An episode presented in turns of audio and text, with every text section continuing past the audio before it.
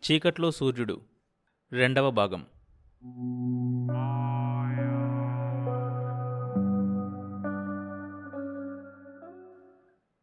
భూమి నుంచి బయలుదేరిన కొద్ది క్షణాల్లో సుహృద్బావ్ మేఘాలు దాటి ఆకాశంలోకి దూసుకుపోతుంది.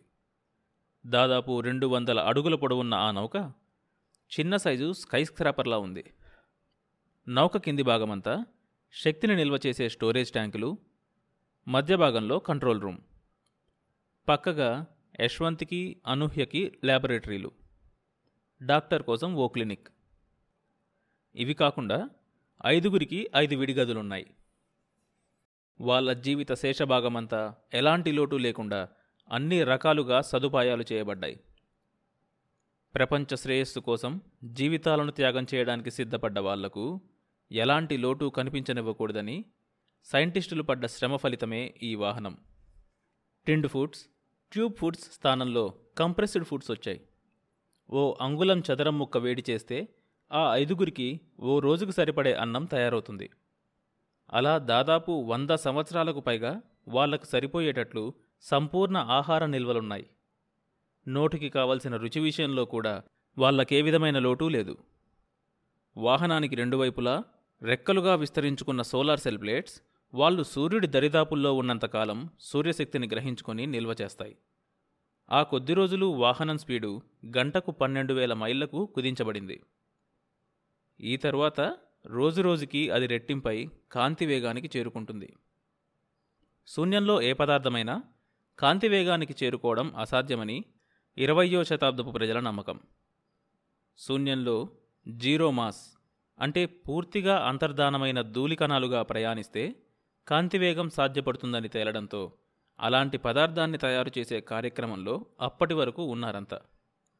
అయితే కాంతివేగాన్ని కూడా మించే శక్తినిచ్చే క్వాడ్జ్ వేరే గ్రహం నుంచి వచ్చిన గాలిపల్లెంలో దొరకడంతో దాన్ని అన్ని రకాలుగా వినియోగించాడు యశ్వంత్. కేవలం రెండు వారాల్లో అతడు చేసిన పరిశోధన ప్రపంచ ప్రసిద్ధులైన సైంటిస్టులందరినీ ఆశ్చర్యంలో ముంచెత్తింది. News ship natural environment within spaceship. ప్రభావంతో వాళ్ళు ప్రయాణం మొదలుపెట్టిన క్షణం నుంచి ఇంట్లో ఉన్నట్టే ఉండవచ్చు కానీ వాహనం అంతరిక్షం చేరేదాకా జాగ్రత్తగా సోఫాల్లో కూర్చున్నారు. అందరూ కంట్రోల్ రూమ్లోనే ఉన్నారు. ఐదుగురి అంతరంగాల్లో రకరకాల భావాలు.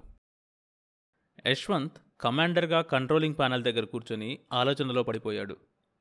క్రితంసారి చంద్రుడి మీద జారిపోయినప్పటి ప్రయాణం తనను ఎలాంటి ప్రమాదంలో పడేసిందో అతడింకా ఇంకా మర్చిపోలేదు. మృత్యువు చివరి అంచు వరకు ప్రయాణం చేసి వచ్చిన వ్యక్తి కాబట్టి అతడికి చావంటే భయం లేదు. కానీ గుండెలోతుల్లో ఏదో తెలియని ఉద్వేగం. ఇక నిఖిల్ మనసు పరిపరి విధాల పోతుంది. యాభై సంవత్సరాల భవిష్యత్ జీవితాన్ని మానవాళి కోసం త్యాగం చేసిన త్యాగమూర్తిలా ప్రపంచమంతా తనను కొనియాడుతోంది. ఓ చిన్న అబార్షంతో భవిష్యత్తును ఆనందమయం చేసుకోగలిగే స్థితిలో ఉండి కూడా తన కోసం జీవితాన్ని త్యాగం చేసిన శ్రీజ గొప్పతనాన్ని గుర్తించగలిగేది ఎంతమంది ఆమె రూపు అతడి కంటి రెప్పల మాటను ప్రతిష్ఠించకపోయి కదలనంటోంది. కాంతివేగంగా పయనించే మనసు అతడి కర్తవ్య నిర్వహణకు సహకరించే మార్గంలోకి మళ్ళటం లేదు. శ్రీజ గురించి పుట్టబోయే బిడ్డ గురించి ఆలోచిస్తున్నాడతడు. అనూహ్య మనసు అల్లకల్లోలంగా ఉంది. అంతరిక్షంలో మానసిక శారీరక ఒత్తిడులను తట్టుకోవడానికి ఆరు వారాల ట్రైనింగ్ ఇచ్చారు ఆమెకు కానీ ఆమె సమస్య మనిషి ఇచ్చే ట్రైనింగుకు అతీతమైనది. మొదటిసారిగా అంతరిక్షంలోకి ప్రయాణిస్తున్న ఉత్సాహం ఆరాటం ఆనందం తన పరిస్థితి ప్రతి క్షణం గుర్తు చేస్తున్న ఈ ఇద్దరి రూపాల చాటున మరుగుపడిపోతున్నాయి. కళ్ళు మూసుకొని కూర్చొని మనసును అదుపులోకి తెచ్చుకొని ఆత్మస్థైర్యాన్ని పెంచుకునే ప్రయత్నంలో ఉంది. ఆ నలుగురిని గమనిస్తూ వాళ్ళ వాళ్ళ మనోభావాల్ని తెలుసుకునే ప్రయత్నంలో ఉన్నాడు ఫిలిప్స్. ఆ బృందంలో అందరికన్నా పెద్దవాడతడే. యాభై సంవత్సరాల వయసుంటుంది. కానీ ఇంకా పెద్దవాడిలా కనిపిస్తున్నాడు. వృత్తిరీత్యా డాక్టర్. ప్రవృత్తులను పరిశీలించడం అతడి హాబీ. తన ఎదుట కూర్చున్న ఆ నలుగురి మనసుల్లో ఈ క్షణం కదలాడుతున్న ఆలోచనల గురించి ఆలోచిస్తున్నాడతడు. అయిన వాళ్ళందరికీ దూరమయ్యి తిరిగి వాళ్ళను చూస్తామో లేదోనన్న సందిగ్ధం వాళ్ళ మనసులని ఎలాంటి ఉద్వేగాలకు లోను చేస్తుందో అతడికి తెలుసు. భారం నిండిన హృదయం కన్నీటితో కుదుటపడుతుంది. కానీ వారా స్టేజ్ దాటిపోయిన వాళ్ళే. భావరహితంగా మనసుల్ని అదుపులోకి తెచ్చుకునే ప్రయత్నంలో ఉన్నారు. వాయుపుత్ర అన్నాడు భూమి మీద రెండు వేల కోట్ల జనాభా ఉన్నారు. వాళ్ళతో పాటు మన ఆత్మశాంతి కోసం ప్రార్థించడానికి మనం ఇప్పటి నుంచే మొదలు పెట్టాలా? ఆ మాటలకు గదిలో టెన్షన్ కొద్దిగా తగ్గింది. థ్యాంక్స్ వాయుపుత్ర. బయలుదేరినప్పటి నుంచి మీ అందరినీ చూస్తూ చాలా అనీజీగా ఫీల్ అవుతున్నాను. ప్రయాణం మొదలుపెట్టి గంట కూడా కాలేదు. ఇప్పటినుంచే బాధను మూట కట్టుకోవడం మొదలు పెడితే ముందు ముందు భారం ఎక్కువైపోతుంది. చీర ఫ్రెండ్స్ అన్నాడు డాక్టర్ ఫిలిప్స్. ఈ క్షణం నుంచి నేను నిద్రలో కూడా నవ్వుతూనే ఉంటానని నా పెదాలు సాగిపోయి వికృతంగా తయారైన మాననని హామీ ఇస్తున్నాను. అంతేకాదు నా తోటి వాళ్ళందరినీ కూడా ఎల్లప్పుడూ నవ్విస్తూ ఉండేలా శాయశక్తులా ప్రయత్నిస్తాను. చక్కెలి గింతలు పెడుతూ అయినా సరే. వాయుపుత్ర సీరియస్గా అన్న మాటలకు అందరి మొహాల్లోనూ నవ్వులు విరిశాయి. మరొక విషయం మా బ్రహ్మవిద్య వద్దన్నా వినకుండా నాతో పాటు వచ్చేసింది. ఆమె మీ అందరికీ మంచి ఎంటర్టైన్మెంట్ ఇవ్వగలదని నా నమ్మకం. బ్రహ్మవిద్య? ఎవరు? ఆశ్చర్యంగా అడిగాడు నిఖిల్. నా మొదటి భార్య నా ప్రాణం. సీరియస్గా అన్నాడు వాయుపుత్ర. అనూహ్య చప్పున అతని వైపు చూసింది. ఒక్కసారిగా ఆ గదిలో సస్పెన్స్తో కూడిన స్వల్పకాల టెన్షన్. అంటే రెండో భార్యను భూమి మీద వదిలొచ్చారేంటి? లేదు నేను ఆమెను వెతుక్కుంటూ వస్తున్నాను. ఏ గ్రహం మీద అనుగ్రహిస్తుందో మరి? ఓరకంట అనూహ్య వైపు చూస్తూ అన్నాడు. బావుంది. ఆ వాయుపుత్రుడు ఆ జన్మ బ్రహ్మచారి. ఈ వాయుపుత్రుడికి ఇద్దరు భార్యలు. ఇద్దరి మధ్య ఇక అంతరిక్షంలో సమరం మొదలన్నమాట. అవును అది మన మంచికే అన్నాడు వాయుపుత్ర. అదెలా? ఆ యుద్ధం చూపించి మాయాస్ని కూడా భయపెట్టవచ్చు. వాళ్ళిద్దరినీ వాళ్ళ గ్రహం మీద వదిలేస్తామని బెదిరిస్తే మన జోలికి రారిక. మీరు ఆడవాళ్ళని గేల్ చేయడం భావ్యంగా లేదు. అంది అనూహ్య కలగజేసుకుంటూ. సారీ నేను స్త్రీ శక్తిని వికరించడం లేదు భార్యల శక్తిని. అందున ఒకే భర్తని భరించే ఇద్దరు భార్యల గొప్పతనాన్ని వివరిస్తున్నానంతే. ఆ టాపిక్ వదిలేయండి. అనూహ్య గారు ఇలా రండి పిలిచాడు నిఖిల్. ఇప్పుడే అనుకున్నాం. ఒక కుటుంబ సభ్యులమని. ఒకే వయసు వాళ్ళం మనలో మననలెందుకు అనూహ్య అని పిలు. అంది అనూహ్య. సరే అనూహ్య ఈ బృందంలో నువ్వు ఒక్కదానివే అంతరిక్షంలోకి మొదటిసారిగా ప్రయాణం చేస్తున్న దానివి భూమి మీద మనకు ఇచ్చిన శిక్షణ వేరు. అంతరిక్షంలో ఎలాంటి వాతావరణం ఉంటుందో కృత్రిమంగా తయారు చేసి ఇచ్చిన శిక్షణ అది. ఇప్పుడు అసలైన ప్రయాణం ప్రారంభమైంది. నీ శిక్షణలో అనుభవంలోకి రాని విషయాలు ఇప్పుడు చూపిస్తాను. అంటూ లేచాడు. న్యూస్ వల్ల ఒక గదిలో ఉన్నట్టుగానే ఉంది. కనీసం విమానపు కొదుపు కూడా లేదు. నిఖిల్కి ఆ వాహనం తాలూకు ప్రతి భాగము తెలుసు. సుహృద్భావ్ చంద్రుడి కక్షలోకి ప్రవేశించడానికి ఇంకా అరగంట ఉంది. చాలా నెమ్మదిగా ప్రయాణం చేస్తున్నట్లు అనిపిస్తోంది. కానీ వేగం ఏమాత్రం తగ్గలేదు.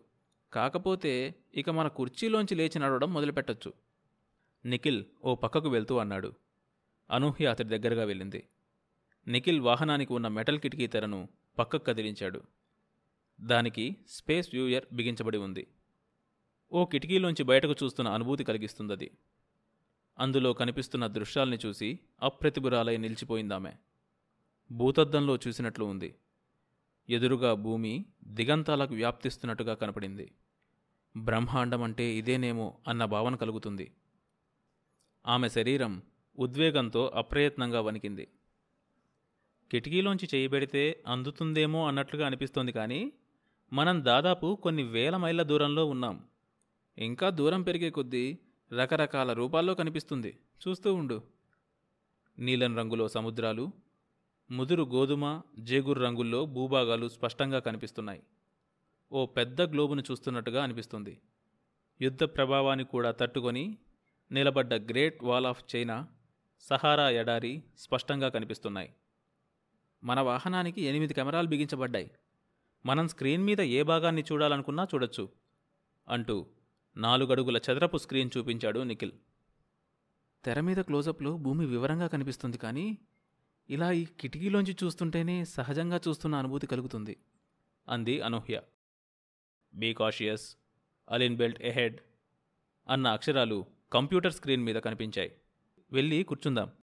ఈ ప్రాంతమంతా చాలా శక్తివంతమైన రేడియేషన్ ఉంటుంది.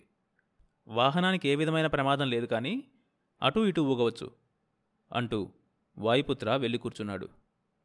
రెండు వైపుల నుంచి లాగుతున్న అయస్కాంత శక్తిలో ఇరుక్కుపోయినట్లు అనూహ్య వెంటనే కదలలేకపోయింది. అంతలోనే వాహనం ఒక పక్కకు ఒరగడం అది గమనించగానే యశ్వంత్ ఆమెను పట్టుకోవడం జరిగిపోయాయి. ఆ జర్రుకు వెనక్కి వెళ్ళాల్సిన ఆమె ముందుకు పడిపోయింది. భయంతో కళ్ళు మూసుకొని తెరిచేసరికి ఎదురుగా యశ్వంత్ ముఖం దగ్గరగా ఉంది. తను అతడి ఒడిలో పడి ఉన్న సంగతి గమనించగానే సిగ్గుతో మరోసారి కళ్ళు మూసుకుందామే. పదిహేను సంవత్సరాల క్రితం. గాఢనిద్రలో అతడుండగా అతి మృదువుగా అతడి బుగ్గల్ని నిమిరేది. నిద్రలోనే అతడు ఆమెను దగ్గరగా తీసుకుంటే అతడి ఊపిరిలో ఊపిరై అలా ముఖంలోకి చూస్తుండిపోయేది. ఆ స్పర్శ ఇచ్చిన ఆనందం జీవితంలో మరేదీ ఇవ్వలేదు ఆమెకు. నిద్రపోతే ఆ స్పర్శలోని అనుభూతిని అనుభవించడం తగ్గిపోతుందనే భయంతో అలాగే రాత్రంతా జాగారం చేసేది. ఆ తరువాత యశ్వంత్ మృదువుగా ఆమెను లేపాడు. మరో మాట మాట్లాడకుండా లేచి తన గదిలోకి వెళ్ళిపోయింది అనూహ్య. వాయుపుత్ర వెనక నుంచి తమనే చూస్తున్నాడని ఆమెకు తెలుసు.